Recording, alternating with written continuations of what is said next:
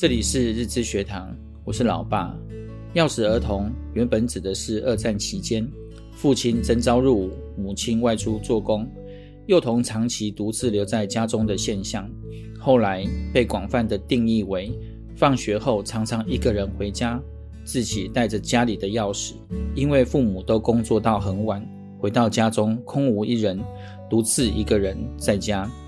经常是出生于一九六零到一九八零年之间的小孩，我跟叔叔就是这个年代出生，我们就是那时的钥匙儿童。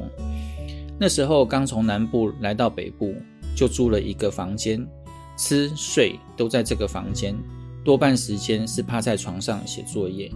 阿公阿嬷忙于工作，一早送我跟叔叔上学，也就出门工作，上完半天的课。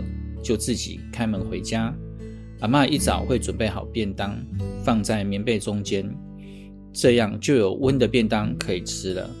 为了怕钥匙丢了，就会用绳子串起来挂在胸前，那时流行的挂饰。时常傍晚，阿嬷会回来帮我们准备晚餐，等我们洗完澡，她又去加班了。再见面就是明天要上学了。有时候阿公阿嬷要通宵加班。我跟叔叔就会被偷渡进去，我们就睡在阿嬷的工作台下面。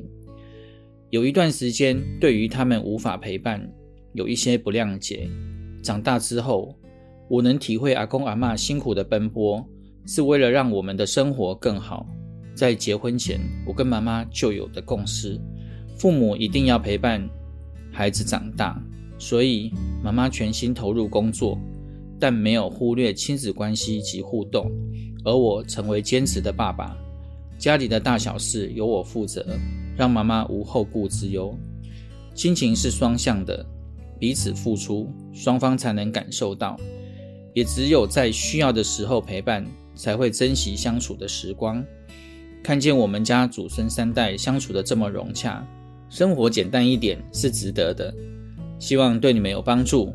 我们下回见。拜拜。